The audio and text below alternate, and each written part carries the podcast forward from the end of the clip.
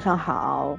嗯，我们今天呢要录一部四集，一二三四四集的这个韩剧，叫做《世界上最美丽的离别》。因为呢，这个豆瓣打分九点二分，高达九点二，而且呢，就是在网络上也是好评不断，因为它非常煽情，讲的是一个生死离别的这么一个事儿。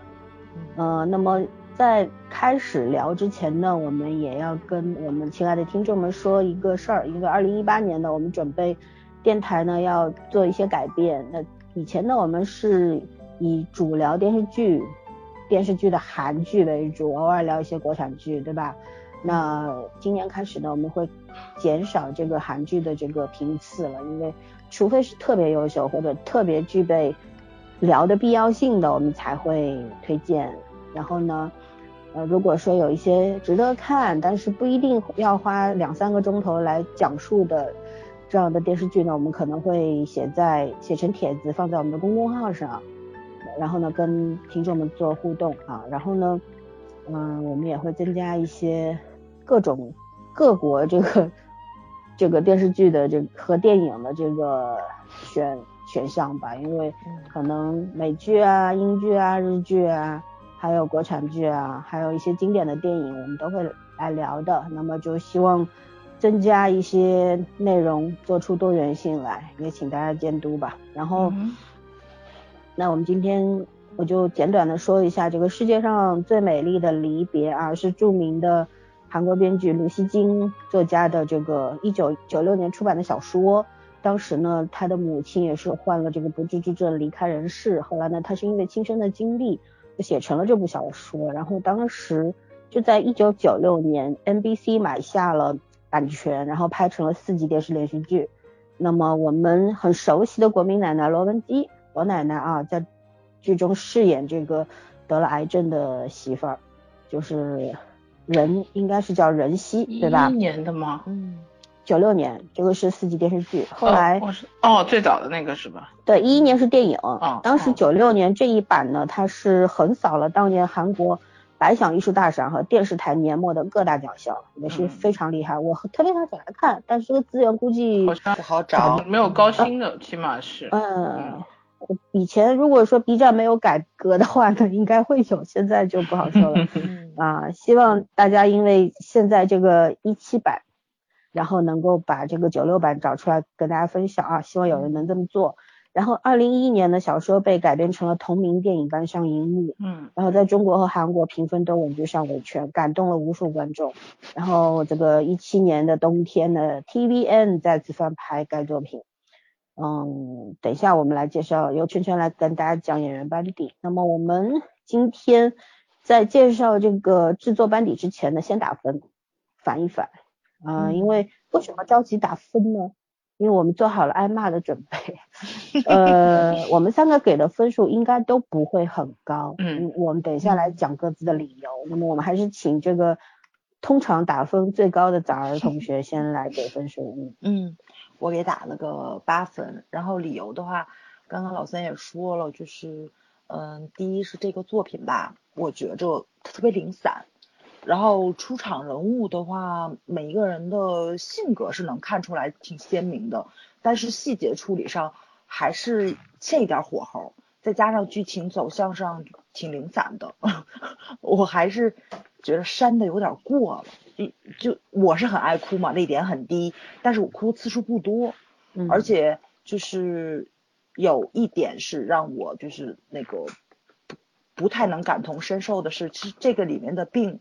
嗯，家人有得过的，然后也有听朋友的家人得过，所以就是多多少少的故事，我听到的故事是比较现实、比较残忍。这个里面拍的有点太唯美了，所以我觉着，嗯，有点童话像，嗯，不太适合用这个疾病这个背景来讲这么一个故事。对对对对，因为可能大多部分人面临到这种疾病或者说这种情况的时候，嗯，就特别符合咱们。国家老一代的那个话，就是久病床前无孝子，嗯，这是大多数的一个情况，所以他是我可能是往正向去拍了，但是稍微有那么一点点不接地气，就在我这里看同理心并不是很高，所以我给他八分，嗯。嗯，圈圈呢？呃，我应该想给七点八的，因为我觉得怎么说呢，就是导演为了拍的很唯美，为了为了煽情，然后把这个片子写搞得太浮夸了，就是他力求每一幅画画面呈现出来的都像都像一幅画一样，就每每一帧质感，但是感情没到位，你画面呈现的再美，那个效果不对。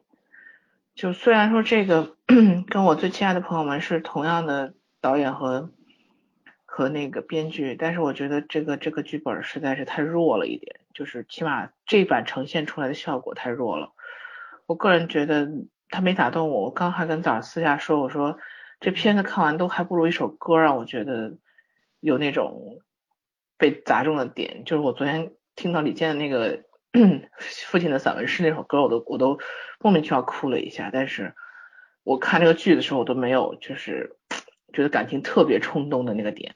嗯嗯，就可能是会有点伤感吧，但是也就过去就过去了，然后不会让我觉得不想去回味。就真正伤害，就真正让你能够受伤害，或者是都能够被感动的那些点，你其实是很害怕去碰的。但这个剧，我觉得你要再刷一遍，可能还是这样。所以我觉得他的他的情绪不对，就不知道在哪儿，我还没想好他在哪儿错了一点，但是整个情绪不够，不够的话，所以我只能给他七点八分。嗯嗯，呃，音乐也不够，对我特别吐槽一下这个剧的音乐不行。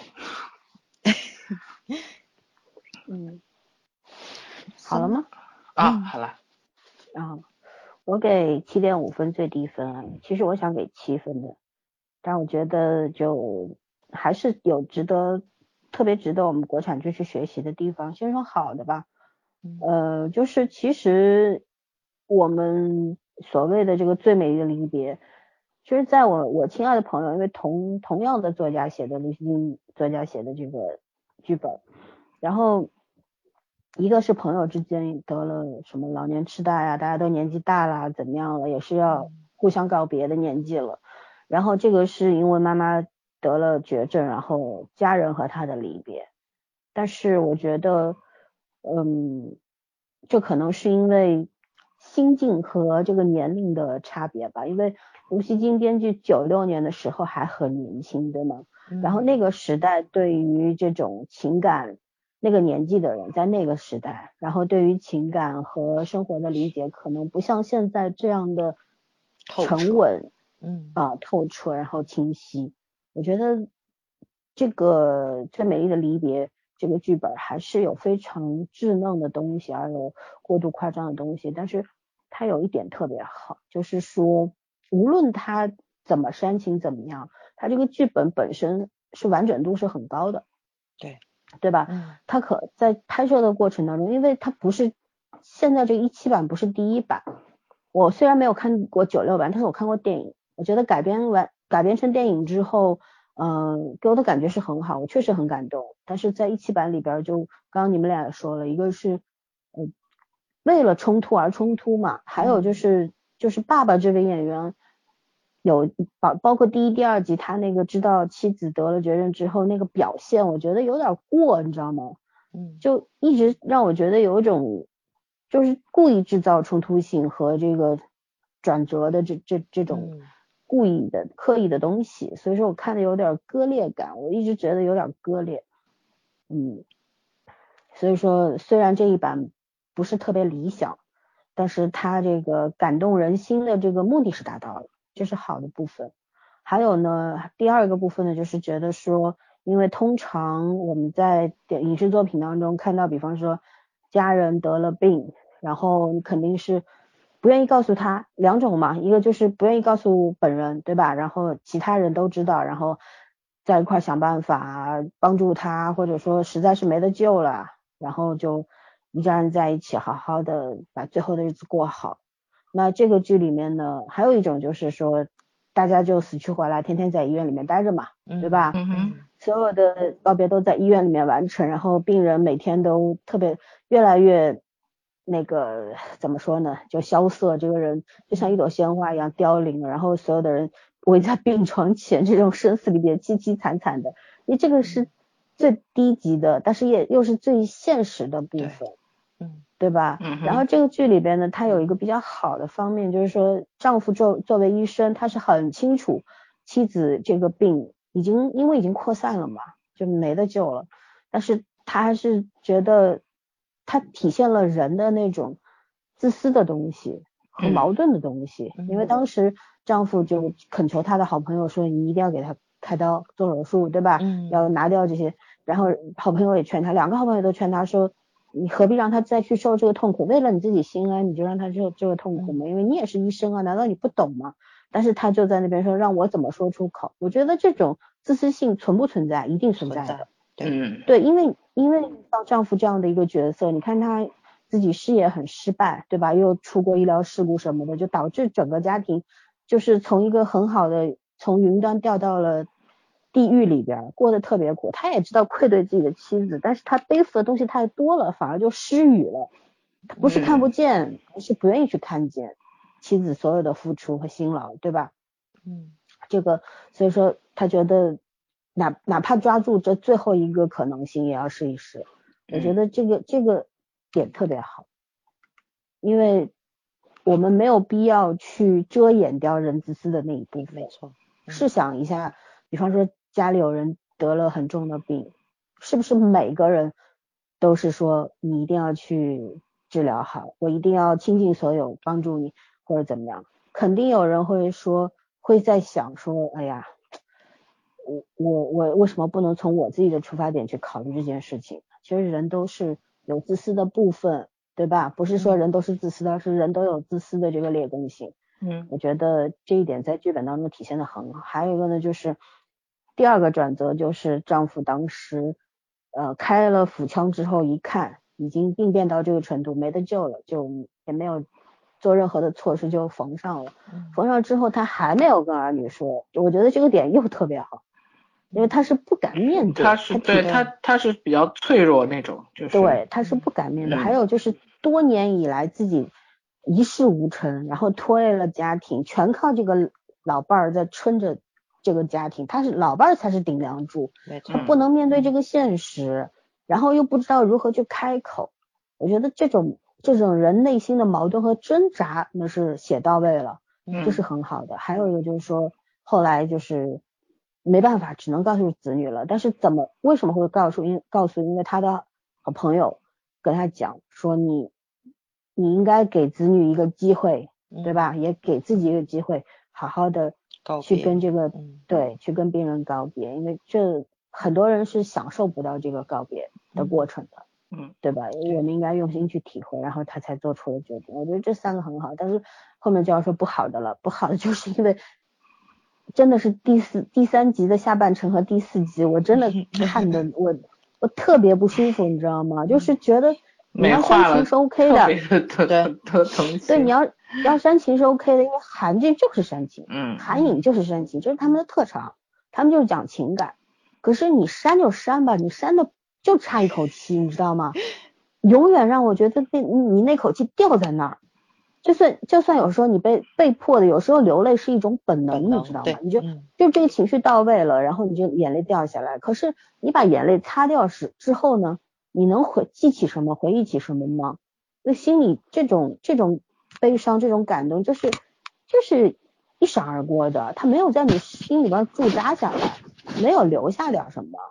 这个事儿我觉得特别遗憾，这就是所谓的差一口气。嗯所以说，呃，有好的部分，有差的部分。然后呢，还有就是我觉得，哎呀，这几个演员我真的是，包括崔智友，我觉得我觉得演的最好的是谁，你知道吗？是嗯妈妈的这个弟弟，弟就是嗯弟媳妇儿弟弟弟妹两个人，对，嗯这这这对夫妻演的是最好的，本嗯剧当中，嗯对吧？嗯虽然说，而且那个我对我我对闵行没有抱什么期望，但是我觉得他表现的还是合格。合格了，嗯对，对对，是合格。而崔智友，嗯，这个我我从来没觉得崔志友对演技好过啊，对对对，我也我也是这么觉得的。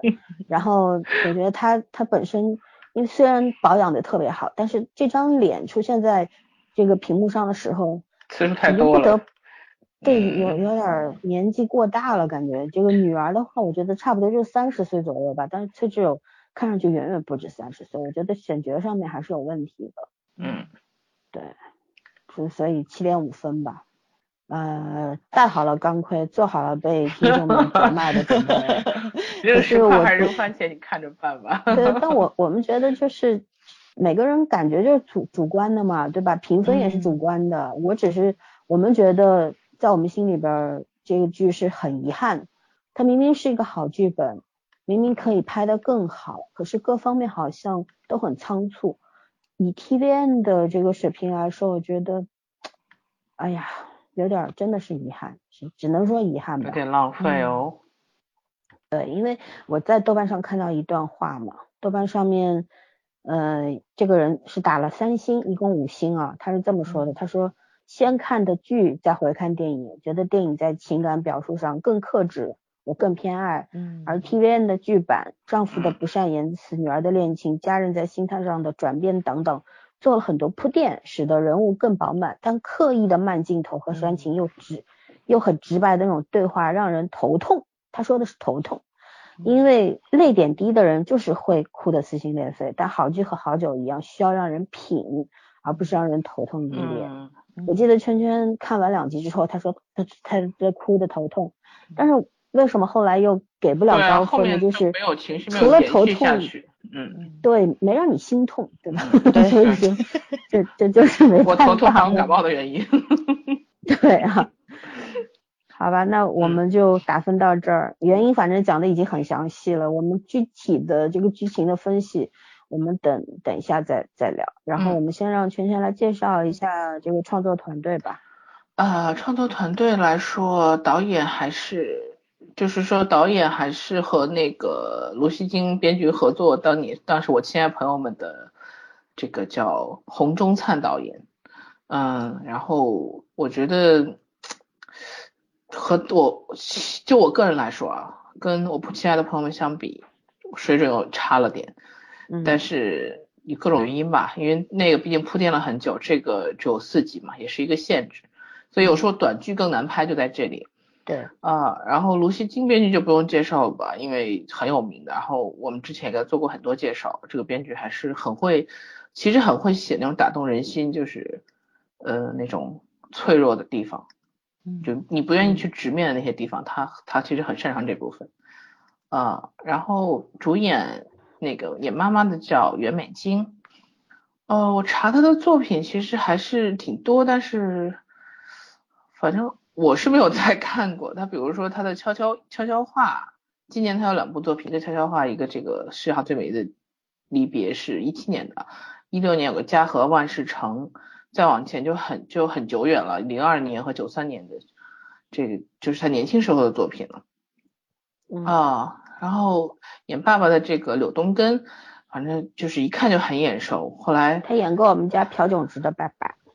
啊，对他演的，我看他是八零年出道的，这个演过《龙的眼泪》《明成皇后》，可能是《明成皇后》我见过他，嗯，因为《明成皇后》我当时看了，还看的差不多看完了，然后原来是也得过 KBS 演技大赏，因为这两年算是不太活跃了，嗯，最近的作品除了这个，还有一个《家族之间何必这样》，嗯，一四年的，还有一朴炯，就是你家朴炯植的爸爸嘛，嗯，还有一个叫《正道传》，应该是电影吧。这都是一四年，再往前一二年的《家族荣誉五》，这就是都是电影了。等于这个片子其实用电影看还是挺多的。然后讲那个爷奶奶这个人叫金英玉，这个这个老奶奶我们都是很眼熟的人了。嗯嗯，看过 N 部片子，在那个呃亲爱的朋友们里边，她也是演那个老奶奶嘛。对，她演过非常多。嗯。然后崔崔智友和崔敏豪应该就不用介绍了吧？嗯，这都是非常熟的演员了。所以说这个片子班底真的不弱，但是效果没有想象中那么好。当时也是很多人说啊，很煽情，很催泪。我看了无数的公众号都是这样讲。然后我我真正看完的时候，我觉得挺挺失落的，说实话。嗯，没有像他们形容的那么让你怎么说呢？回味的时候都是痛，或者是。或者是我觉得其实也不是痛，就是一种欣慰也好。这篇回味起来淡如水，没有味道，嗯嗯，就没有太多细节可以去反复的让你去品，所以确实是 有点遗憾。嗯，班底就介绍到这儿吧。嗯嗯，好，那我们就进入聊一下这个，我们要非常清晰的去区分这个优缺点了。然后嗯呃，无论是优点还是缺点，我们都要举一些剧中的例子来说明，嗯也可以讲细节，然后具体来聊聊吧。我们请最近这个变身过的崽儿先来讲讲。对对对，嗯，其实就是我通篇四集看完之后，我到现在为止，我印象最深刻的还是妈妈去拿被子想把奶奶闷死那一段，啊就是嗯，对，因为那那那一段实在是太震撼了。一个突破是吧？一个正常的人不会想到的嗯方式。没错没错，嗯但是当这个情节出来的时候，你又很能理解他，嗯然后因为他前面铺垫了很多，然后奶奶在家里面需要人照顾的一些情节呀，还有，而且这绝对不是一个普通人能够照顾的人。第一是因为他有力气，而且他有生活自理能力，但是他的精神上是完全糊涂的。嗯然后这种人的话，你是不能跟他进行沟通跟交流，但是你又没有办法管制他的。嗯，包括把他送到养老院里面去，那边的护士也管不了他，所以唯一给他的途径就是吃药。但是这个药可能会加重这个镇静，剂嘛，吃多了对对对，是很可怜的，没错，呆若木鸡会在那。对，然后你的精神会极度下降，然后他的智力退化的话，可能会进一步造成你照顾他的难度，然后你可能还会要给他服药，就这是一个恶性循环的事情。包括为什么嗯现在就都在说，嗯、像这个精神病院，像这种疗养院，要不要把一些生活不能自理的人送进去，这个社会探讨问题，对吧？也是很严重的，因为咱们现在慢慢也在迈入老龄化社会，这也是咱们社会上一个普遍存在的问题。但是回到这部剧的话，你就能够看到这个妈妈，她可能为了家里面的儿子女跟老公能够过上正常人的社会生活，她付出的真的是非常非常多。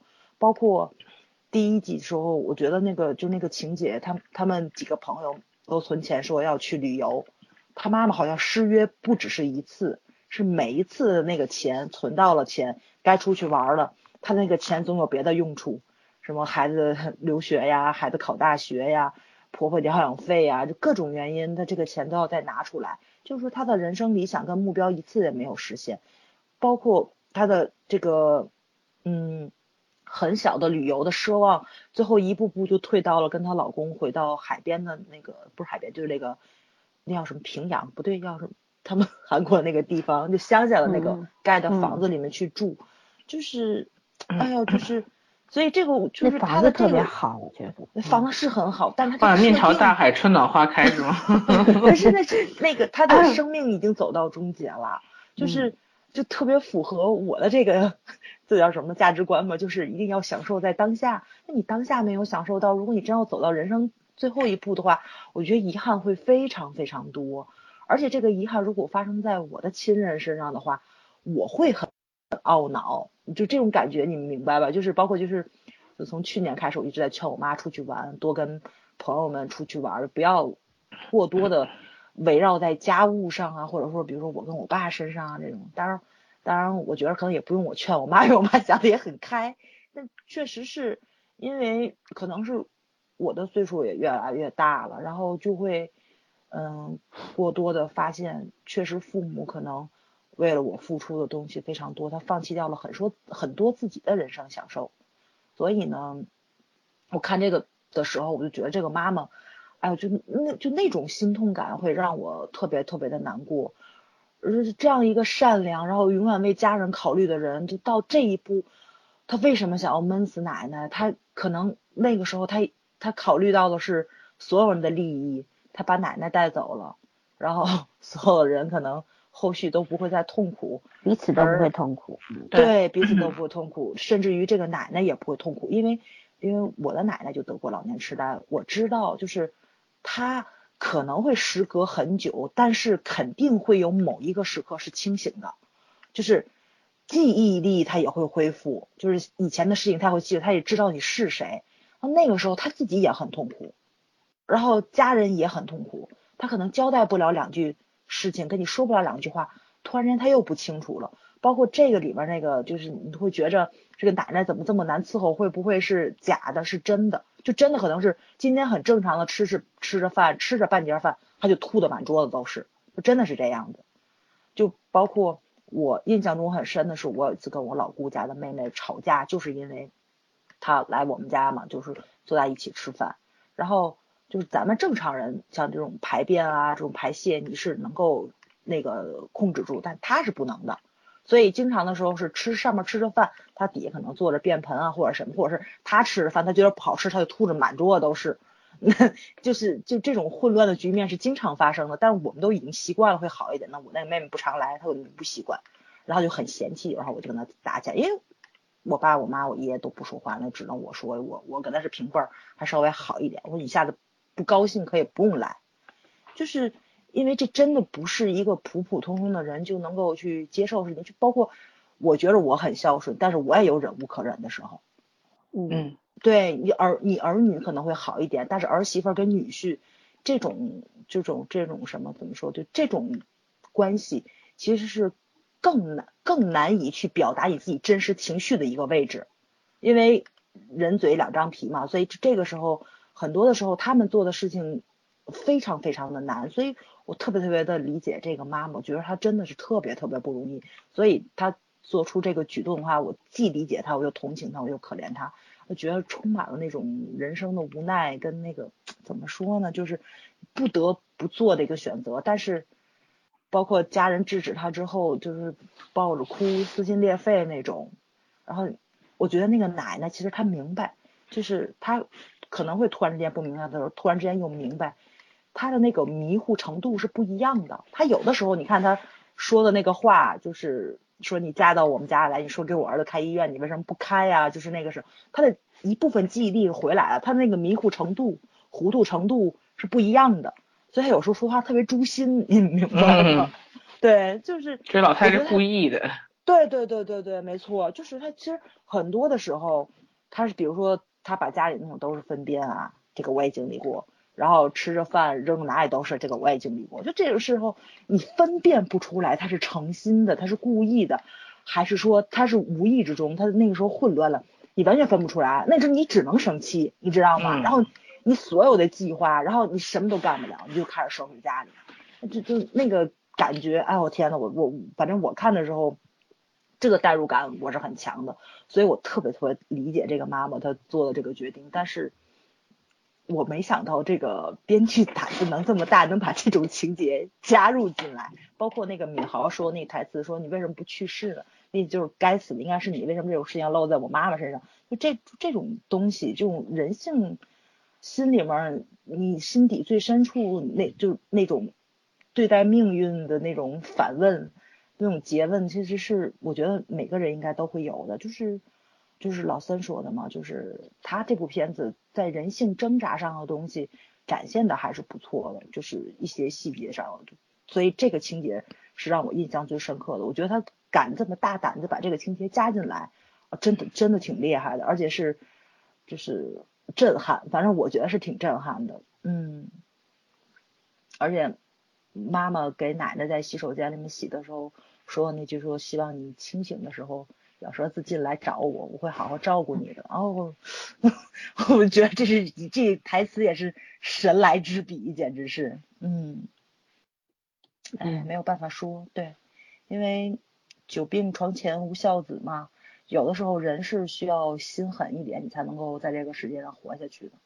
嗯，其实活下来的人是最痛苦的，嗯，有记忆的人是最痛苦的。嗯，没错没错，对，嗯，嗯。讲完了是吗？讲完了，嗯，OK，芊芊讲讲吧。呃，我印象最深刻的反而是父亲真正跟女儿坦白的那场戏，就是约在外面吃披萨，然后就说你妈那个手术其实其实什么都没有做，说开就开腹之后情况一点都不理想，没有办法做了已经。啊，我我我觉得这个父亲其实是这个剧里面塑造让我印象蛮深刻的，麻木性有。就是那个懦弱也有，但是他和妈妈之间的感情，真的我觉得完全没有体现出来。嗯，就除了最后半集，然后前面真的完全没体现出来。我一直我我一直是一度怀疑他这父亲是不是在外面跟别人有什么私情，对他妈没什么感情的那种感觉。我觉得 我也是。就我说这这这也太麻木了，就是到后来可以知道他那种本身他他有一种惭愧和和。就懦弱的本性吧，愧疚心理啊、嗯对，但是确实是他太软弱了，而且确实他跟这个该有的感情他没表现出来，我觉得这个可这个也跟演员也跟剧本都有点关系。呃，另外就是说，即便我我为什么说他那场戏让我印象深刻，我真的觉得这里面的男性角色都槽点满满，即便是在那样一个时刻，他为什么他拉他女儿出来，我都觉得他那种感情是一个他自己没有办法面对，他需要找一个比他坚强的人去面对，你知道吗？或者是我找一个跟我一样，就是说起码承受力跟我差不多的人去面对，嗯才才有才有才有真正能把这件事情说出来的这个 嗯这个能力和和欲望。哎呀，所以我觉得，嗯，我就觉得他妈妈这个这个一个女人的一生不可以用不可以用任何事情去衡量，在一个家庭里面。嗯，还有一点，就是他当时说到那个那那个什么菠菜菠菜奶酪奶酪披萨是吧？嗯嗯，然后这个这个梗作为这个剧里面难得出现的，就是本来只有四集电视剧，它出现过起码三次吧，提到这件事情。嗯嗯，就是反正我觉得这个细节加的加的还算有意义，对，加的还算有意义，总算前后有点对比。啊，就是从这个梗我就觉得是里面还 啊，也是硬广了。从这个剧里面也能看出来，他 妈他多嗯少能看到他爸对他妈的一点点，怎么说呢？还是借这件事儿。然后另外，我我倒真的是印象蛮深刻的是，最后崔志友替他妈妈整理衣橱的时候，然后看到他妈妈给他爸爸整的衣橱，然后就想起来，呃，他的那个婚外恋的那个对象，他他在他们家看到的那个衣橱，我倒觉得这个结合点还是挺有，不能说我心意吧，还是挺有梗的。嗯就是挺有逻辑的，嗯嗯它真正的体现了就是一个女人，一个是对你老公的爱，一个是对这个家庭的付出。对，就是不光是怎么说反，同时反映了两个家庭，就是说她的妈妈和她出轨那个，就是跟他婚外恋那个男生的呃那个男男士的妻子的对家庭的爱，这个是他之前理解不了，也不能去比的。因为他之前在他家也是那种什么都不管嘛，就觉得自己挣钱也挺厉害。他爸骂他的话其实也没有说错，但是他爸也是在骂自己。嗯对，所以我觉得这个地方还是还是有点细节，还是有点意思的。但是你说其他的那些嘘寒问暖啊，有一些那种怎么说转折啊回，忆戏啊什么的，嗯，挺挺浮夸，的，对对，挺浮夸的。我就说这个片子看完我没有觉得特别感动，我觉得特别疲惫，我从头嗯到尾很累了疲惫，对。疲惫的意义是在哪里呢？没有没有没有，最后没有得到。嗯，所以我觉得这个分数我没办法给他很高，主要是他没打动我。嗯嗯，大概就就先说这么这么两个比较我印象深刻的地方吧。嗯，好，那我先盖上锅盖，我要说点儿这个比较反面题材是吗？我我要说点儿这个我特别讨厌这部剧里边儿传递的这个三观吗？我不能说它传递的这个价值观有问题，但是我觉得它这个女人的一生过于悲惨了，你知道吗？嗯当然就是很很符合一些当下，包括从古至今，尤其是当下我们这么高度发达的这样一个社会、这样一个时代里吧，还有很多女性就是这样生活的，阿对吧？信然后嗯对妈妈不过是这个剧里的妈妈不过是集中非常典型性的，对集中倒了霉了，对吧？嗯你看嗯婆婆痴呆，然后老公只反正钱也挣不着，而且还把家里的医院给开倒闭了，然后呃孩子嘛都又都不理他，他想要跟女儿吃个饭，女儿也半搭不理的，说话也不愿意回他。儿子考大学考三回没考上，还天天喝的烂醉，对吧？过得像泥巴一样。你说就是还有个弟弟，对，还有个弟弟，你说这个人要倒霉成什么样？上辈子造了多少孽，他这辈子才会过得这么惨？我觉得这种典型性特别的让我反感，你知道吗？当然了，你这个剧本创作艺术嘛，艺术就是要集中体现一些东西，就是要典型，对吧？你才能够站在这个基础上，你的这个戏剧冲突性就强烈了嘛。嗯，但是我觉得这正是因为这是一九九六年的小说作品，它有点落后，嗯，就是会让我觉得，干嘛要把一个女人写的这么悲惨呢？嗯嗯对吧？就是我看的过程当中，我不得不想起一句话，就就是有很多人心理学上说的啊，有些人就是在受虐中寻找快感的，要不然我怎么解释这个妈妈甘之如饴这种生活啊？嗯对吧？一个傻婆婆天天屎啊尿都往你头上扔，对吧？你给她你自己舍不得吃的柿子，她他妈的说你给她吃大便，对吧？老公这个鬼样子，儿女这个鬼样子，你这个鬼样子，就你家身边没有一个能够跟你说心里话的人。嗯，而且一个人真的很难撑下来，必须斯得有德哥尔人帮摩你。，不不不是真的，是真的，一个人特别难撑下来。我觉得他妈妈简直伟大到一定份儿上了。我今天下午才看了一句话，说人生在世该认怂就认怂。哎，就在他妈这儿真不合适。对对，所以我只能说，这是一九九六年，这是上个世纪，这是三十年前了吧？不是二十年前，嗯对吧？这个女女人的主观意识还自主意识还没有觉对，醒。那那个时候的女性大概是这样，但是已经不符合我们现在二零一八年的这个生活的你自己所要求的生活的对状态了，你的需求已经不一样了，所以说它它跟现在二零一七年翻拍的情况下，我觉得有点不合时宜，对吧？嗯，然后它不再是宣扬的这个时代的价值观了。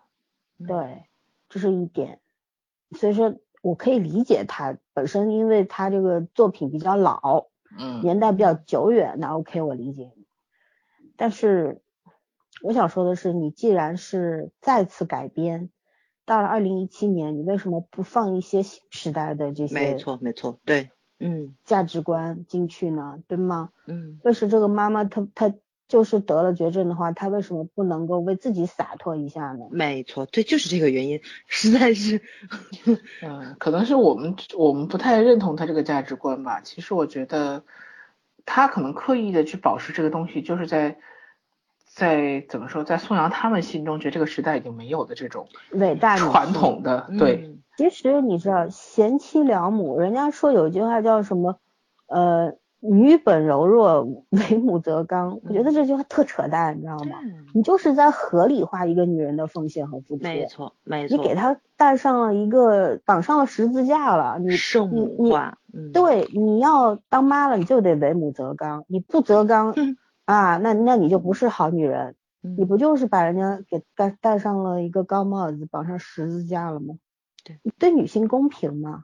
对吧？我不是嗯什么站在什么 女权主义者，我嗯不是个女权主义者啊，嗯，我只是觉得，给你盖了个嗯既然戳。更公平来嗯说，对，二零对一七年你你改变这个作品的时候，你应该加入加入一些新的元素进去了，对吧？然嗯后，呃，讲到这里边，其实它涉及的那个方方面面还挺多的，比方说女儿，这个宁可做第三者，嗯对吧？说嗯是为了这个留下，哪怕知道没有好结果，但对要留下好的回忆。然后他的那个对他爱慕的那个前辈就说了，你为了自己有回忆，然后你就能要毁掉自己的一生和毁掉其他人的一生。他老婆造了什么孽呀、倒了什么霉呀、非要受你们这种，对吧？然后，嗯、怎么说呢？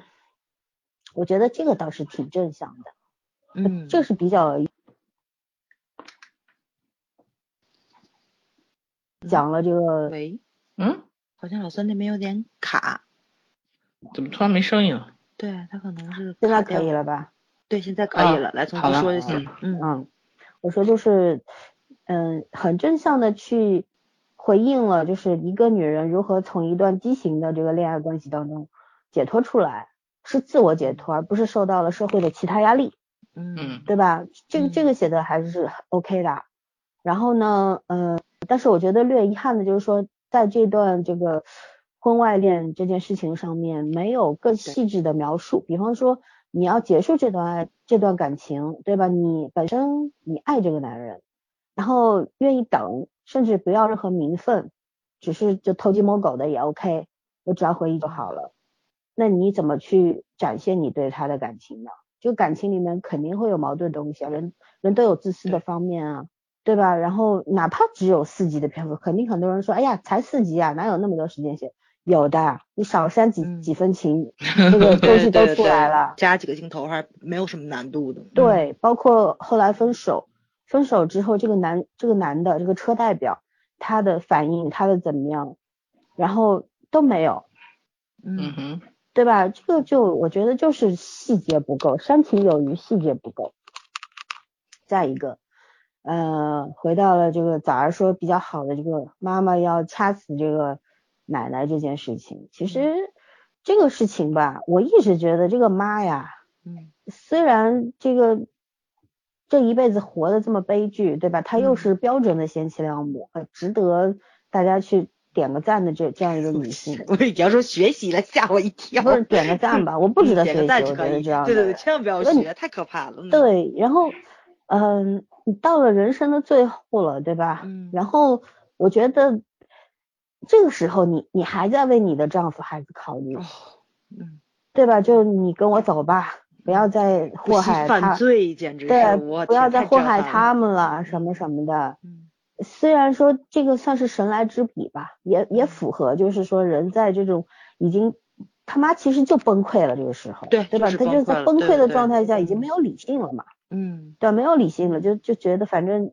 她觉得这个婆婆是她世界上唯一能跟她相依为命的人嘛。对，就是嗯也不是了，他就觉得我死了，对我死带也没人照顾嗯你，嗯，对吧？你你看你活着吧，别人他们要照顾你，他们也受罪，你也受受罪对还不如跟我一块儿走吧。嗯，我也觉得，其实对她来说，她虽然说她在照顾她婆婆，但她婆婆也是她生命的一部分对，是是一个依靠，因为唯一一个，就算天天跟他吵，天天欺负他什么的，但是真让她唯一一个有存在感的人。对对，嗯，最起码所以他这种崩溃可以理他他被解需要对在他身上，对吧？逻辑上是对的，但是你对这逻辑上是恐，是对成对对立的对啊，没错没错，她情感上对就是一嗯种被绑架、互相绑架的状态嘛。其实对对对对对对，嗯，但是这个作为一种价值观的话，我觉得就有点吓人了，人没错没错，这么说震对撼吧？那这里面他他这个写人性写的是，就是该那什么的地儿，他有点不太对，有点有在点硬吧对，在嗯这个剧当中展现的人性啊，就是两个极端，要不就对极善，嗯，要不就是崩溃之后麻木对对，她是麻木，他不是呃，恶我，我我觉得。在我嗯看来，他就是恶。这嗯这嗯我能够理解他，我从情感上、情绪上，嗯呃，我完全可以理解他。但是我从理性上去觉得，我觉得这是一种恶。为什么？你你不能够剥夺他生存的权利，你无论他活得好嗯还是不好，嗯他是傻还是呆，还嗯是受到了虐待，你其实就是完全对你的家人没有一点点信心的。嗯你可怜他，你不能说我可怜你，我我我死了没有人照顾你，再也没有人为你端屎端尿照顾你了，对吧？陪你说话什么的。嗯，我我觉得你这样活着还不如死了。可是你有什么资格让他死？对，就是这一切都是建立在逻辑通顺，这个故事本身的逻辑通顺和他情感是通顺的这件事情上。但是嗯从理性上，你如何去理解他？嗯哼，就是像对吧他那个台词属于正常范围，他妈妈这举动就有点过了。对呀、就是人怨恨的时候说你怎么就老而不死是为贼嘛，对吧？对对你怎么还不嗯死呢？对吧？嗯你你看我妈都得了绝症了，然后你还这样，但是你想啊，他妈没得绝症的时候，他不是也视而不见吗？他认为这是理所应当对啊，所有人都妈。妈对他嗯对呀、嗯当然这个剧好的地方在于，它不是要去让我们呃在细拆这些这些这些细节之后提出什么反面意见，嗯它好的东西是在传递一种，就是说你不应该去忽视一个女人的奉献，无论是你是丈夫还是子女，对吧？嗯没有人是应该的。可能有世界上有一种父母，就是天天对着你唠叨唠叨唠叨个没完，但他可能你觉得他们的爱让你无法承受，不可承受之重了，都已经是不是轻啊？就嗯就觉得这种爱好像有点变态那种感嗯觉，对对对对嗯对，但是互相挟持。嗯 对，就在中国的不是中国，在东方家庭当中特别特别的严重这件事情，嗯对吧？已到了现在都二十一世纪二零一八年了，这处处可见这种状况，嗯对吧？尤其在我们现在的中国社会。对，然后就是就是我觉得闵豪讲这个，我我觉得嗯我还可以理解。对，米豪台词是能理解，他妈妈这太震撼了。怒怒发怒之后，对吧？嗯而且妈妈这个突然说一时起意，我就拿拿被子蒙死你，嗯，哎呀，这个有点真的，这想法太夸张了。嗯，对，有点恐怖了，你知道？尤其他前面是铺垫了很多回忆，对吧？对，我当时以为是要走一个温暖挂，突然间这样真发狂了不行了都。嗯，对，就是你说崩溃了吧？但是你一个人要崩溃的话，你前面得得有一个基础。你比方说，当我得知我得了绝症，不治不不行了，没没多久我就要走了，嗯对吧？那在这个之前你怎么体现？就你你如何体现这个人的崩溃的过程？没有啊，嗯对吧？做完手术，然后开始有一天晚上不行了，要吐了，然后身上不定不不停的出现淤青，对吧？然后抱着马桶嗯咳血了都，喷了好多血，然后他知道自己要不行了。那在这个这一组镜头之后，后面写他崩溃的又特别少，几乎没有。对之后一长串都是很温情的，子女也不上班了，嗯，对吧？老公也不上班了，就天天陪着他，特别温情的东西。那你你在这个特别温情的当中，有没有加入他崩溃的细节？没有啊，嗯，对吧？就是这个就每个人都好珍惜啊。对，力道不够啊，嗯对吧？你你一个人处于这种崩溃的非理性的状态下，他一定是受到了莫大的刺激，但是这个莫大的刺激，它有一个变化的过程，这个过程没体现出来。也别说四级不够，绝对够的。对，可是你没有注重在这一方面，嗯对吧？我我是觉得差那口气嘛，你就你说的那口气，嗯，对火候不到，对，包括说你说男主的女呃不是敏豪的女朋友，嗯，这姑娘后来闪现了一下之后，给他妈送一一捧花之后就不见了。没再出来过，对，对呀、就有点虎头蛇尾啊！你嗯为什么不见了呢？他这个剧当中存在的意义和价值是什么？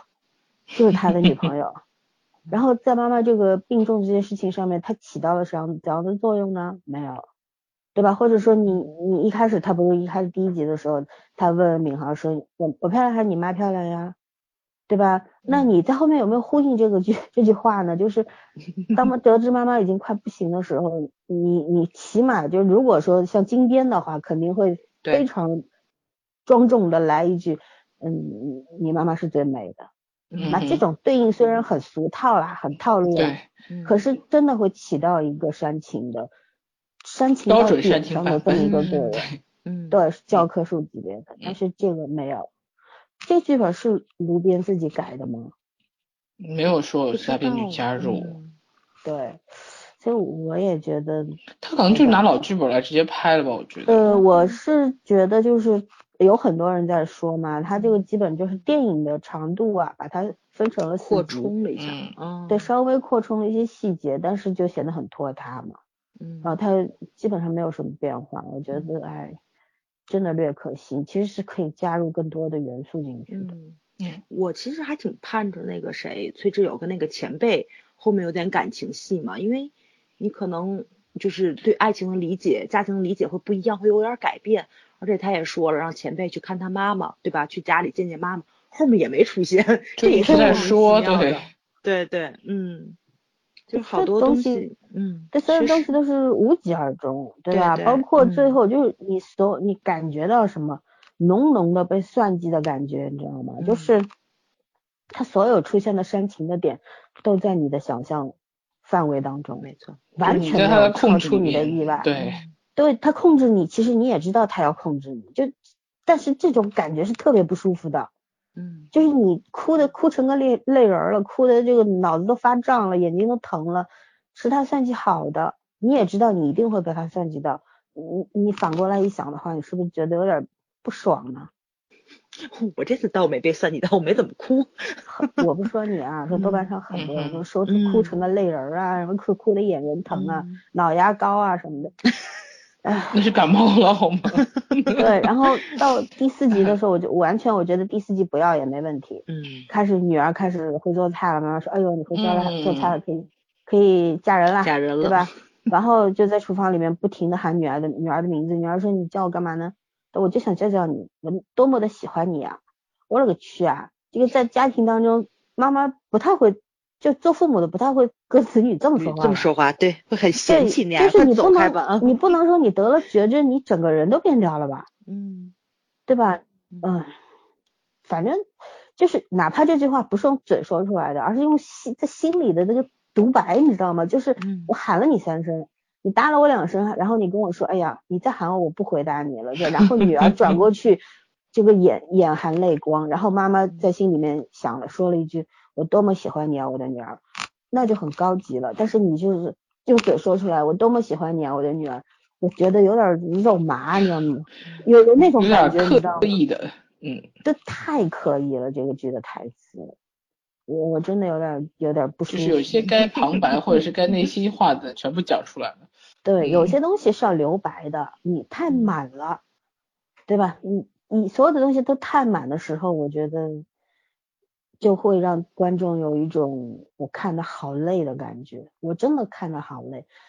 看我亲爱的朋友的时候是那种每周两集，我是急着去看的。我虽然知道我每一集都会被他嗯催泪，但是我心甘情愿，你知道吗？有这种感觉，特别好奇后面怎么发展。然后看这个的时候，哎呀，这都在意料之中，嗯没有一个出我意料的。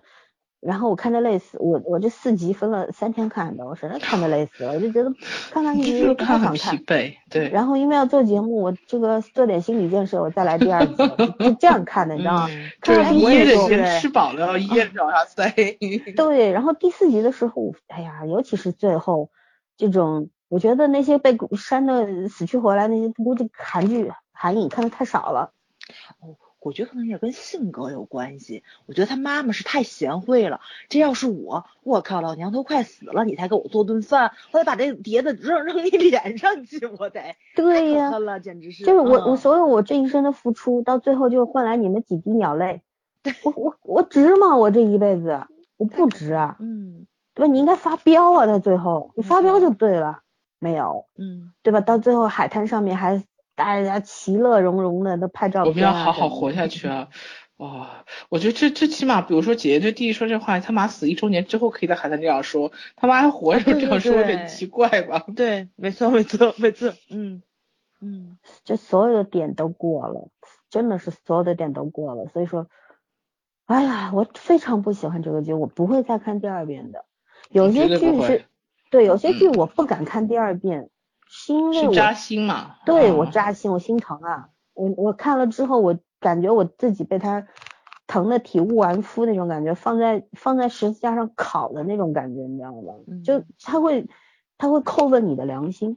嗯，就是就是像那个有一些剧，比方说我亲爱的朋友的那个高贤廷，当时有一场戏在那个卫生间打自己对吗？对嗯扇自己好几个巴掌，嗯说你有什么资格哭？对对吧？嗯，你对你妈这个样子，这是一种良心的叩问，对吧？拷问，嗯对，对吧？你做子女，你他妈做成这鬼样子，嗯我有什么脸面对着我妈哭？我只能对她笑。嗯啊嗯这这种痛彻心扉的东西，其实它是会触触及我们自己的灵魂的，就是我们会检讨说，哎呀，我们平时对妈对爸好像做的都不够，对吧？然后这个里边呢，完全没有这个，就是头疼但心不疼这种感觉。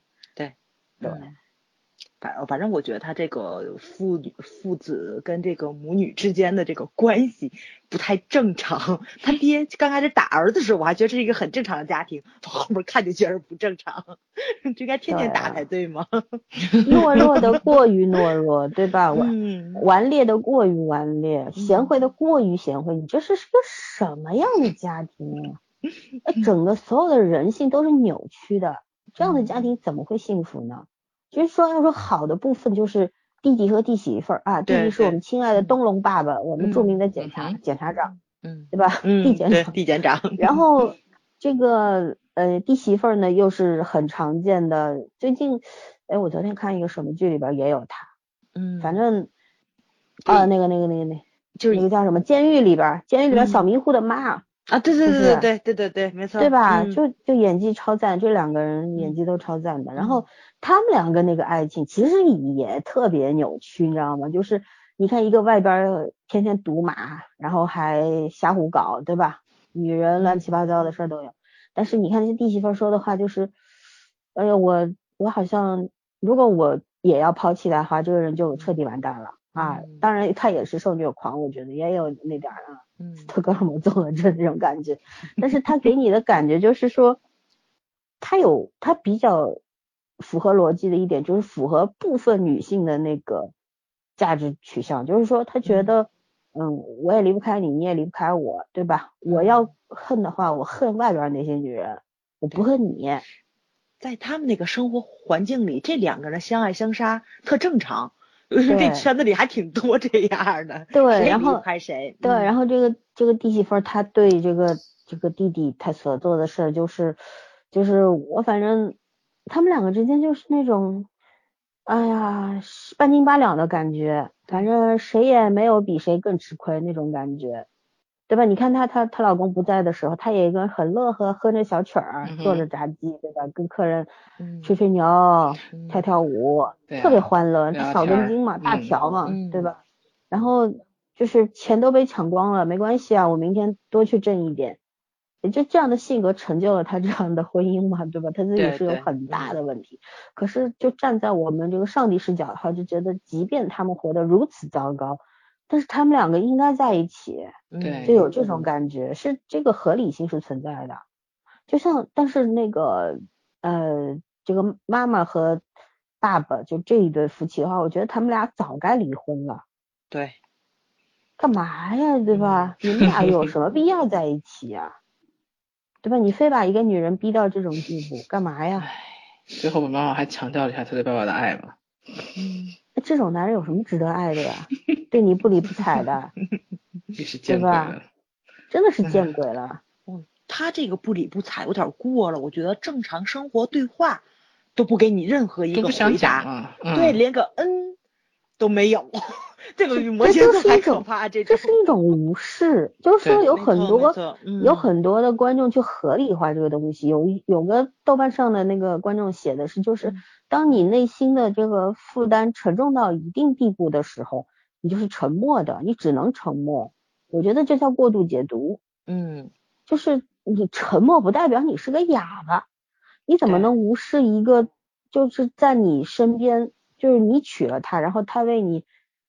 熬干了一辈子的这样一个女性呢，她自己完全没有了，她把自己全都豁出去了，就为了你、你的孩子、你的妈，你怎么能对她不理不睬呢？你凭什么？对，就哪怕你不说话，咱们不网络上有一个词儿吗？叫给你个眼神儿自己体会。他爸可是连个眼神儿都没有的人，对吧？就俩人坐公交车就跟不认识一样，要不是他妈给他爸捋领子。这两个人完全就没有，他爸就没有没有任何想法跟他妈互动一下。没错没错，陌生人。嗯嗯，对啊，就这种他给了所有的解释，就是我为什么要这这样对你啊？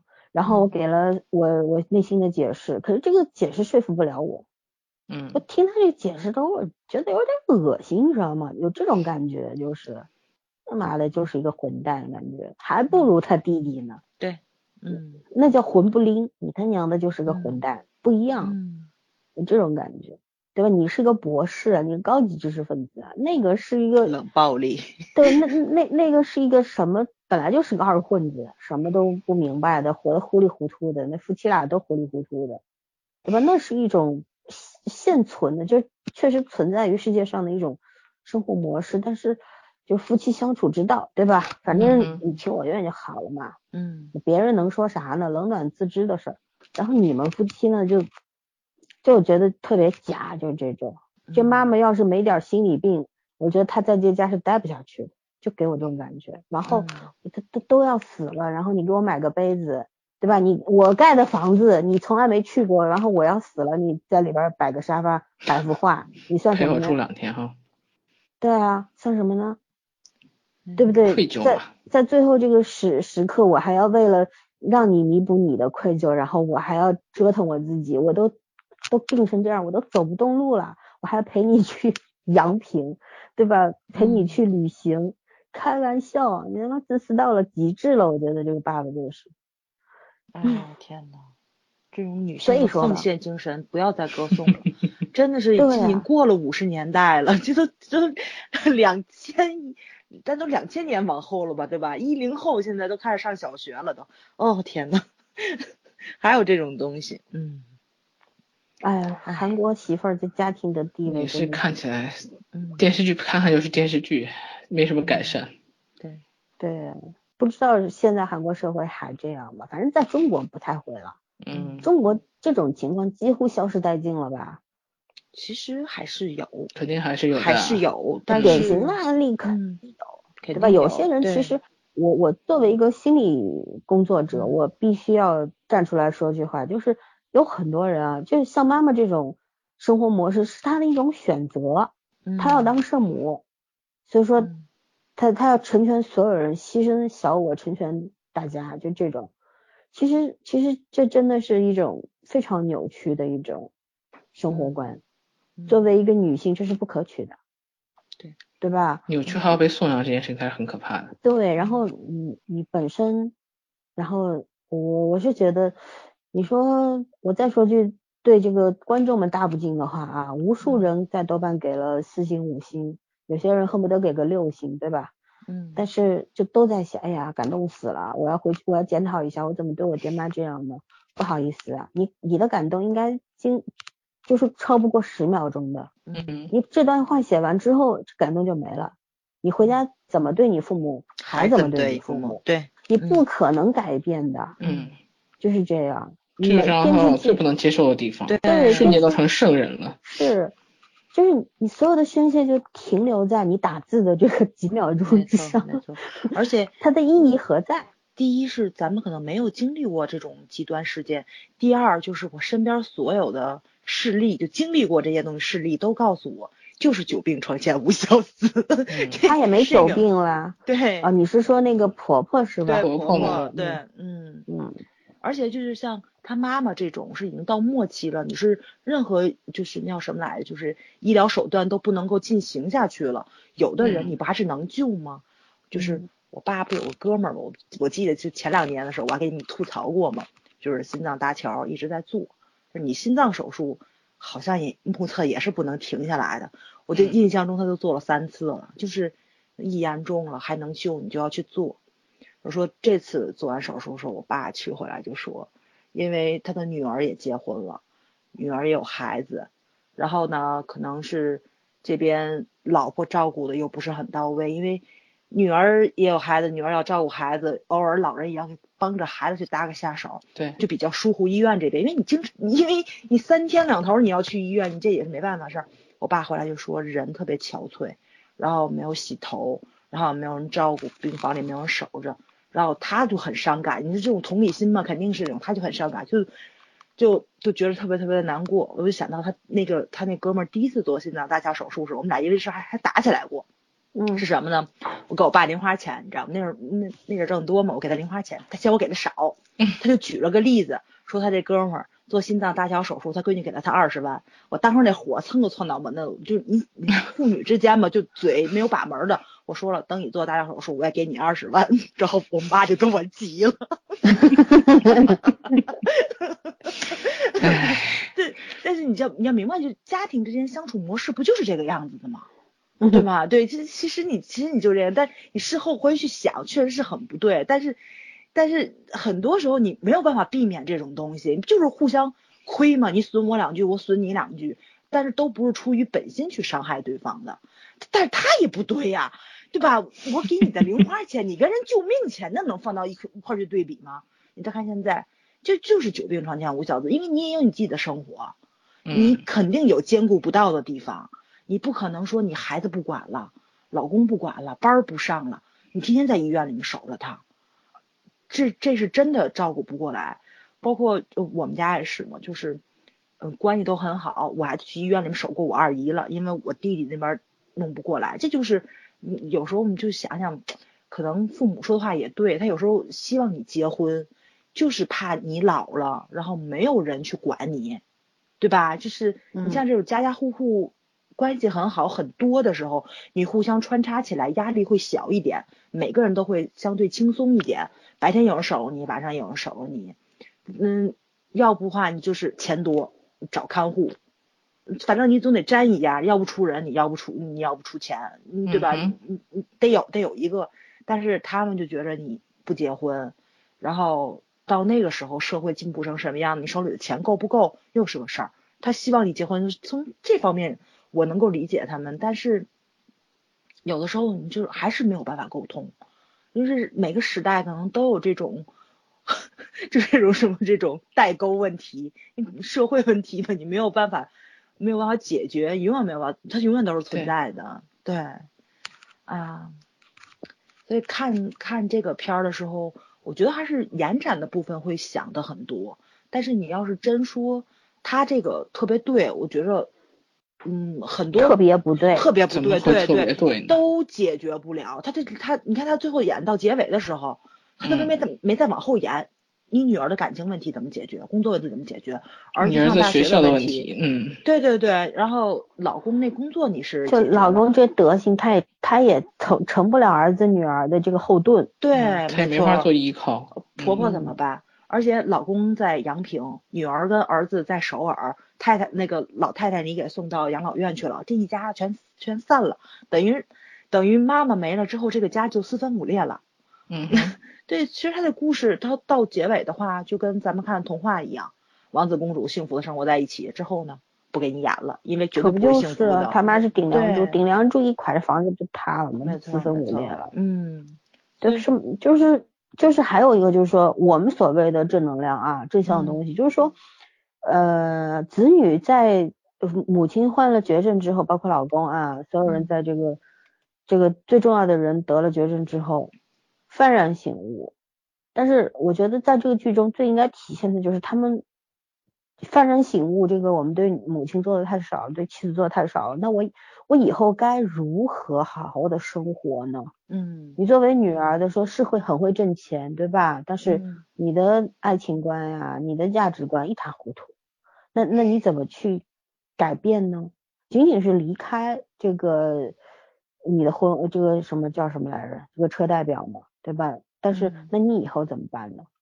你不是说我离开了车代表，我跑到前辈那儿去，我说哎呀，我跟他分了，咱俩在一块儿，这个不对，对吧？而是说你如何更好的与自己相处呢？对你在这个世界上世界上面，你对母亲的这个遗憾，你要弥补到哪里去呢？没有，对吧？而且也看不到弥补。对，儿子也是，似乎从这个事情上面啊学到了一些，稍微长大一点了。但是他的人生还没起步呢，原先是依靠在父母的羽翼之下，那然后妈没了，爸又靠不住，以后怎么办呢？你有没有体现？短期效应，嗯，对，就是所有的东西，就我你们记不记得我之前在聊哪部剧的时候，我说人和人之间关系没有那么实在，很虚的。嗯，为什么我说虚？不是虚伪的虚，而是以后很多事就是靠不住。嗯，对，就是因为人都是脆弱，就是靠不住。对吧？就像早上刚刚说的，说久病床前无孝子，这也是因为人不是说自私，有的时候是真兼顾不过来，对你自己都活得特别不容易。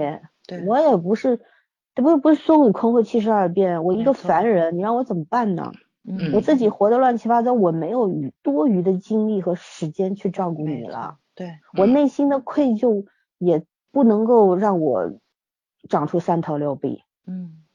怎么办呢？这个故事好就好在他是还有两个孩子，而且都没有结婚，他们的经历牵扯没有这么大，他们都做的不到位。你就想一想，咱们这一代人面对的都是独生子女，证明是夫妻两个人，你要养一到两个孩子，你要面对四个老人，这这两个人得怎么活着？你们想想，多可怕的一件事情啊！对呀，对吧？你这还要生二胎，哎呦天哪！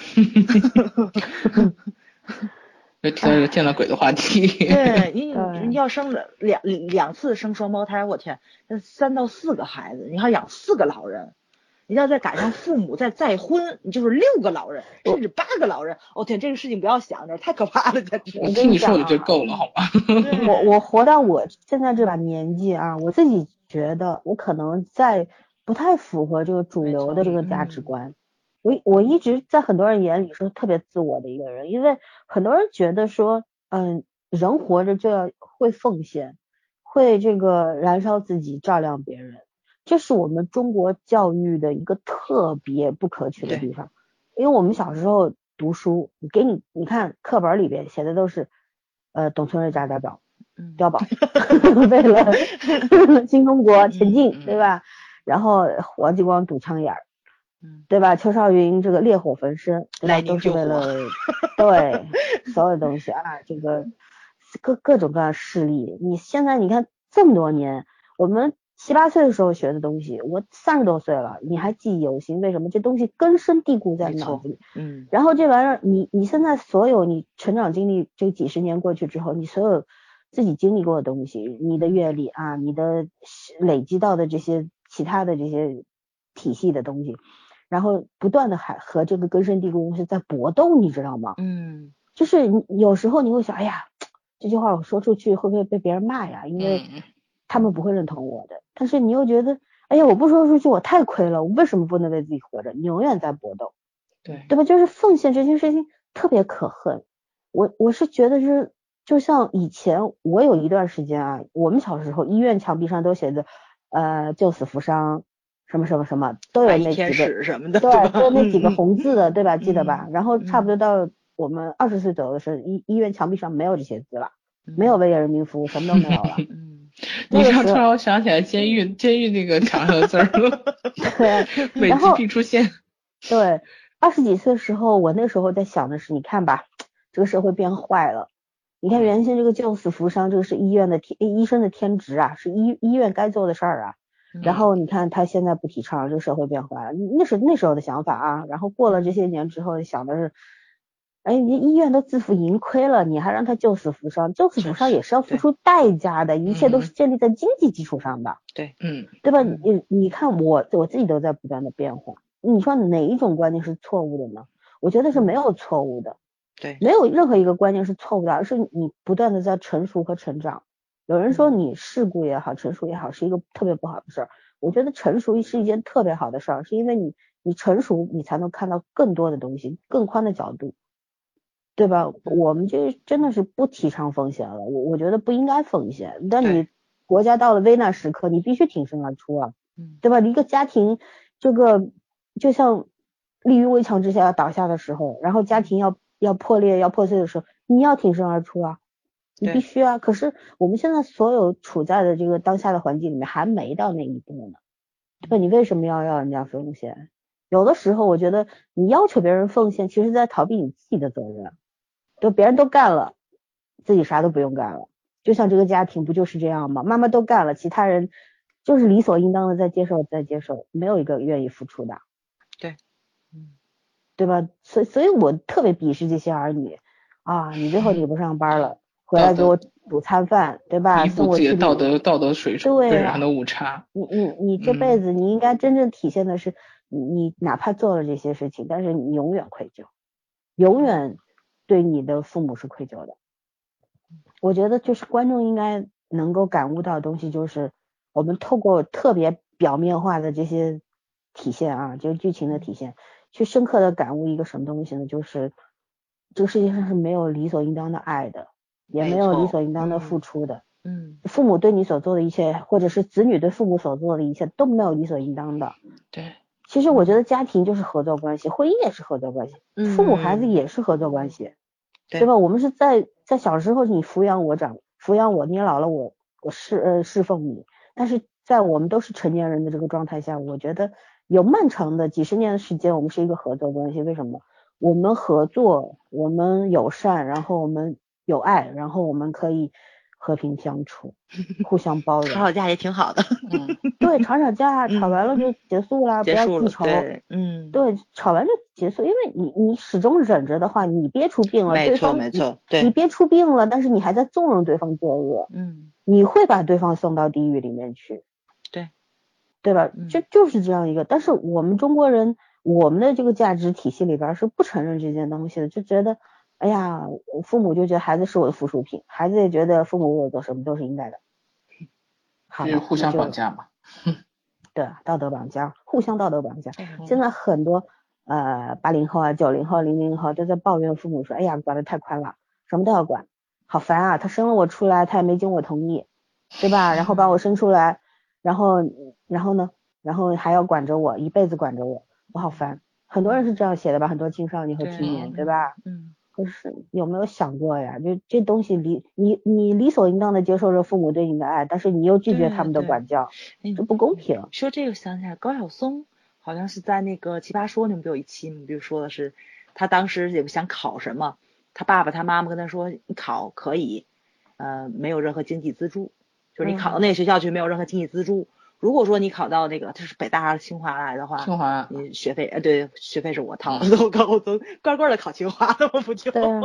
啊，对对对，我觉得这就这这个超级聪明，确实是你就是一个互相的嘛，你你不能说拿了我给你爹妈的选择钱权呀，对可以去走另一嗯。条路，但是甭想拿着我给你，不不要让我精神上支持你，我还物质上支持你，没门儿，嗯嗯。对吧？你只能选一个，嗯嗯，但是现在很多孩子不会去想这个问题，对，对，嗯，就而且是中国很多父母的教育是不要跟孩子谈交换、谈交易、谈钱的。嗯这一点上嗯我爸太牛，从小就跟我谈交易 你还得感谢你爸。你知道吗？对，哎我呦，我我爸也这样，我嗯爸一直是跟我讲公平这件事，就是在家庭当中，以前不提公平，但是他所作所为就是要就是你所所得必须有所劳嘛。对他要嗯平衡这个家庭关系，有的时候嗯。你你小的时候觉得，哎呀，他对你特别的漠不关心或者怎么嗯，但是慢慢慢慢你就觉得这个方式挺好的，对，他把你当他把你当成年人独立对吧人去对待，他一直是嗯。平等的对待你，因为他没有把你视作他的附属品，没有让你必须干这个，必须干那个，必须怎么样，必须听我的，没有嗯。我觉得这其实可这个也是要作为孩子来说，也是要经过一个漫长的这么一个时间，然后你才能够去体会到其中的价值的，并没有什么不好。但是这东西还因人而异，有些人就会恨父母一辈子，有些人直接中途就明白了，对吧？嗯其其实真的是，哎呀，我我反正就是，我说说，我还要说说这个剧里边优缺点，结果说的全是缺点，优你点实在是太有在哪里？限了，你知道真吗？真真的是，嗯哎，好累，就是累的要死。讲这个剧也难，看这个剧也嗯难，我们是提咱们算是提供一个不一样的角度，让大家去看看他这个价值观嗯哪里是比较落后，不太符合现在的这个社会情况吧。因为，嗯哎，因为我觉得现在中国可能比韩国还要麻烦就在这里，因为独生子女太多了，而且，催生了一个特别大的问题，就是其实有地方不是独生子女制度，就是像一些个农村乡下，不可以生二胎的嘛，不有放宽嗯政策的这么一说嘛。但是我听到我朋友去说的一些个东西时候，我也觉着特别特别的不公平。就是比如他们家是仨孩子，只有他大哥留在家乡了，他在上海，然后他弟弟呢在深圳，然后就所有人都觉着，哎呀，你们一个在上海，一个在深圳，你们大城市啊，你们挣得多呀，然后你们怎么怎么怎么样，你们多么光鲜亮丽，你不想他们那儿房多少钱啊？他们那个工资挣了一多半都交房租了。嗯，对？吧？你你你想路途近一点的话，你就要离得近；那个你你要租房，你想住的好一点的话，你你你就要付出的多一点。我吃饭也不便宜啊，你家里粮食是自己的，那又不一样。然后他弟就经常跟他抱怨说：“姐，你不觉得很不公平吗？咱爸撒种找咱要一次钱，插秧找咱要一次钱，打粮食找咱要一次钱，然后粮食全给咱哥了。他们俩不回家呀，对吧？他们俩他们俩在外边嘛，然后就是钱钱钱，所就是只要找他们两个人的时候是必要钱，哦不你舒服了要钱，要要求这种奉献，要求这种对亲人之间无私的奉献，你看也会有好结果吗？兄弟姐妹之间本来挺亲的，亲对吧？还对念着互相的对对方的嗯好，但是日积月累之后呢，这种怨恨会越来大，越来越最后多的就，对，因为你没有办法，因为你们环境不一样，你们可能都看到对方好的那一面了，而他哥还觉得他不公平呢，他哥还觉得他妈管特宽，你知道吗？嗯，然后这儿不行那不行，离着近呢，俩孩子不在身边，就一个在身边，总得去找他。然后哥总觉着有点什么事儿就找我，然后不舒服就得找我，然后买房就特意离他妈离得远一点儿，然后周末不带孙子回家，然后他妈也很委屈。我就觉得啊，我觉得啊，真的都挺不容易的，孩子多也不容易，你在不在身边都不容易，都只看到对方好的那一面儿，看不到自己受罪的那一面儿，挺痛苦的。我觉着现在这个生活，是谁活着都不容易，确实是，所以还是嗯，对。唉，坐下来多聊聊，还是得多聊聊，互相开解一下。嗯最最可怕的事情就是，到有总有一天，大家连坐下来的欲望都没有，没错那个耐心都没有对。对，嗯，确实是，嗯，伤感。哎呀，这话题对就是一提就伤感。嗯，对，这是一个重利的社会啊。对我觉得人和人之间的情感，你看我们经常会被某一些特别细小的东西去。前两天新华社发一个公众号上发一个图片，对吧？说嗯地铁上一个爸爸就是累的趴在女儿身上，腿上睡着了。嗯，就是一呢孩子还小，怕被人拐走了，还有呢就是，嗯，其实睡着了也不忘保护女儿嘛，就这么一个意思啊。然后感动中国了，我靠，全中国人民都为之感动。我想有什么好感动的？这应该是父，这本来就是父亲该为女儿做的事儿，因为女儿还小。嗯，为什么要感动？我不明白。啊，你说这事儿，我今天碰一奇葩事儿，真把我吓一身冷汗。我们今儿不出去逛街去吗？嗯。然后商场周围。它有那种地上停车场，就停在商场前面那个大屏那儿，有一个进出口。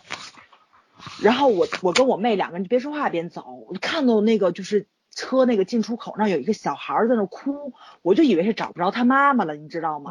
嗯。然后正好有一辆车开出来，是个盲区，他等于说是在那个副驾驶的这个位置，车轱辘那孩子，就孩子，那孩子，我我我我不用飞身，我就因为那那个车停那在打卡，对，飞不动，飞不动。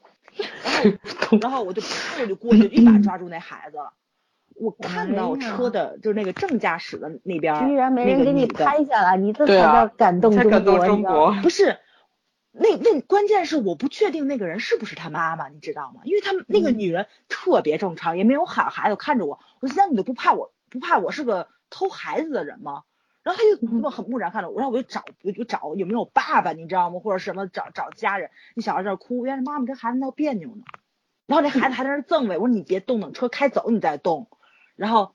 等那车开走，他妈特别不紧不慢，回来跟我说声谢谢啊，然后就等他们家孩子走，我当时都震惊了，你知道吗？后来我我三姨的后特生气来一句，这妈真二百五，我想确实是够二百五的，他自己都是个孩子，他自己走过了那个就是那个车的进出口，然后那个栏杆就就打开了，一辆车就开出来了，幸亏孩子是没往前跑。再往前跑，那辆车就把这孩子给蹭着了，撞着撞吧，因为他很慢的开出来，那也很吓人。那孩子还没车轱辘高，万一卷到车轱辘里下去呢？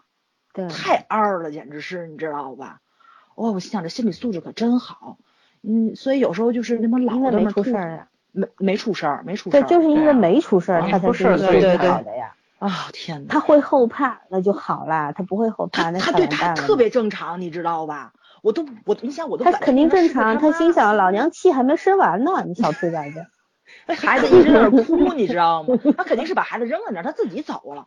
我现在有这样的吗？你说说，你这这这这么多报道丢孩子今天我们在路上，前面一个车子，我我看特别清楚，前面一个车一直压在两根车道的中间那个安全那个那个虚线上面，然后那个驾驶员左手拿着手机，头低着看手机，我操，车子在往前开，然后我就说。居然这个世界上还有这种不把自己的命当回事不把别人的命当回事安全意识都没有的人，太可怕了。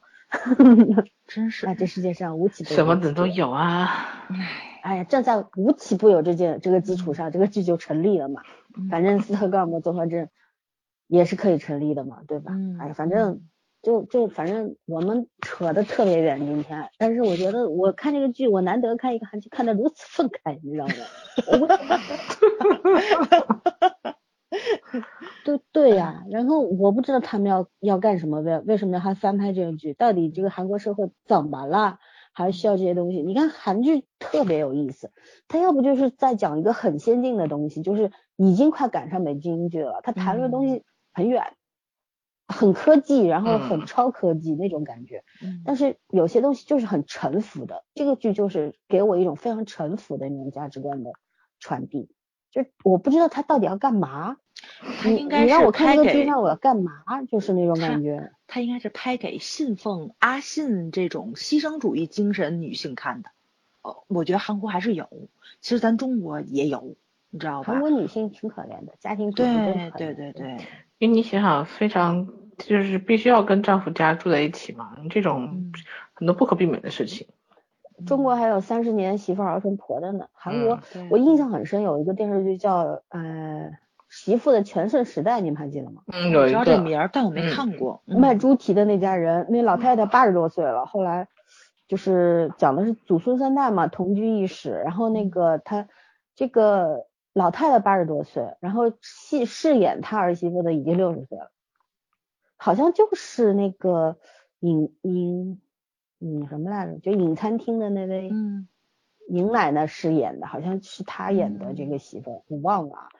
然后呃，就是就这么个事儿，然后你说啊，六十岁的媳妇儿还要天天啊。给一早去给那个半夜里边起来开店，因为他们家卖猪蹄的嘛，猪蹄店，然后晚上很晚才结束营业。那韩国人不是都是十点钟夜生活刚开始嘛？嗯对吧？早上十点钟以前路上鬼都没一个，就这种，他们的作息习惯跟我们不一样。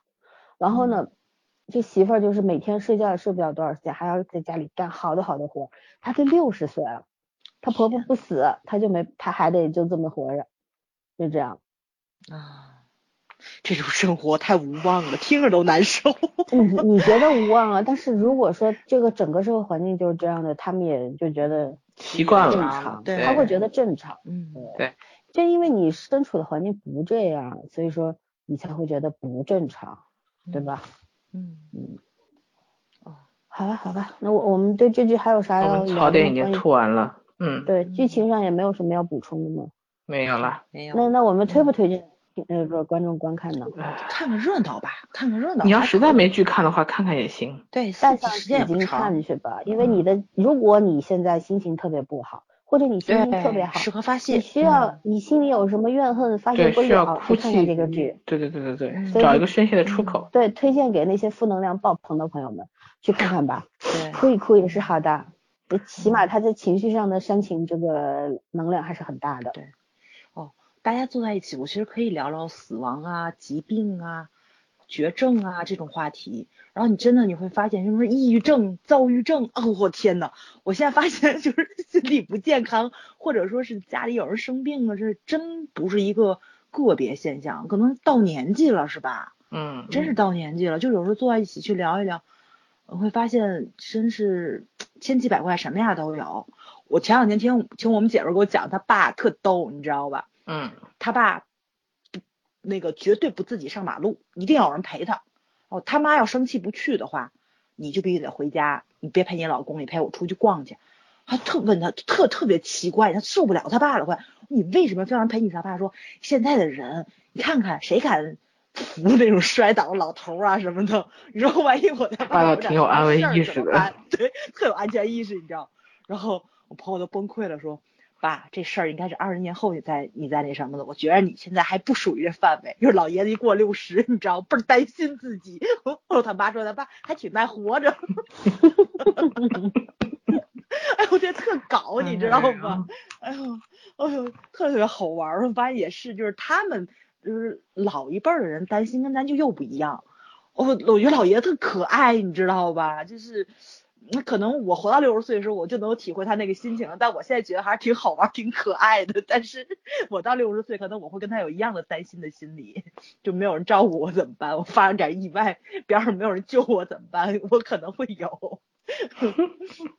到六十岁再说吧。聊一聊。对对对，六十岁再说吧。想那么多干嘛？杞人忧天。嗯。到什么山砍什么柴，知道吗？人要随缘。嗯，顺其自然，生老病死没有一个逃得过的。就人这一辈子，小时候就是天真无邪，对吧？无忧无虑。你长大了就会有忧虑，忧虑越来越多，越来越多，你没办法摆脱不了，就正视它。有年纪之后，你就会很多东西，你就对。现在真真不是什么年纪得什么病了，就是咱们咱们这个年纪三十多岁的，我现在听到有二十多岁的孩子得绝症了。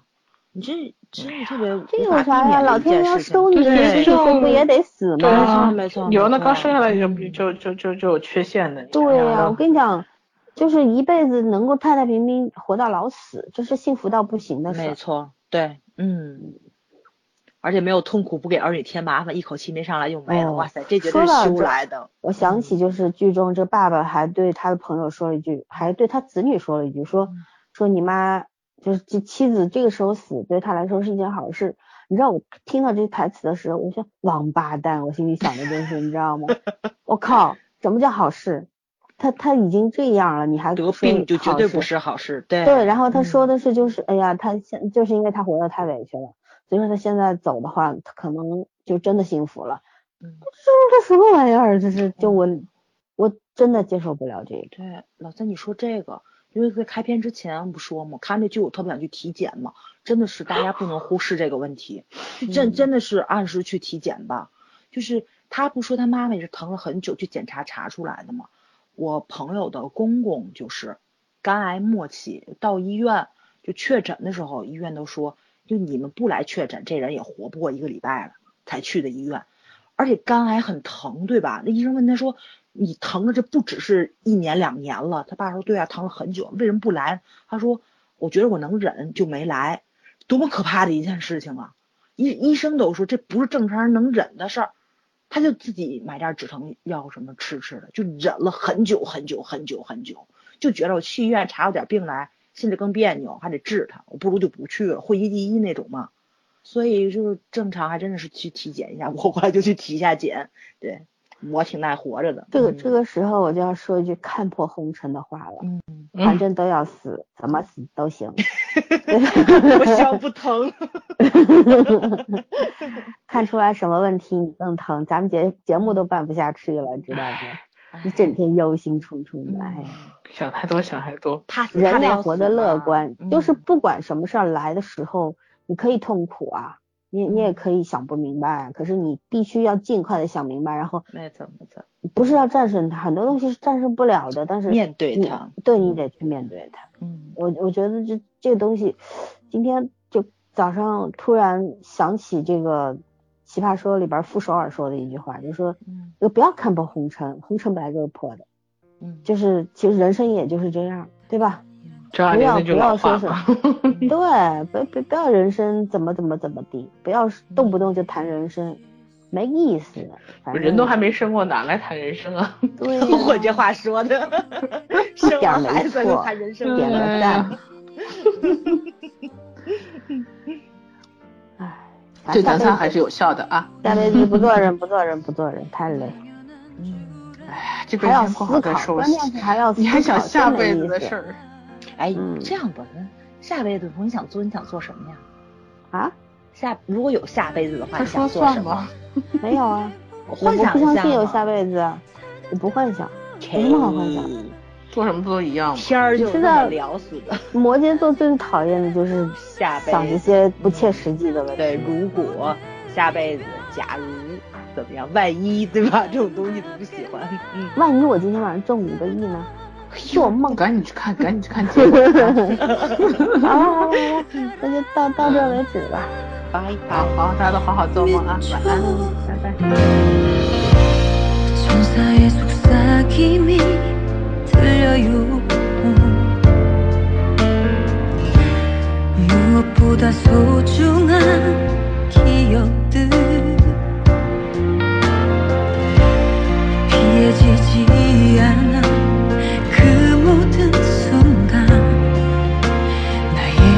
내는전부였는 걸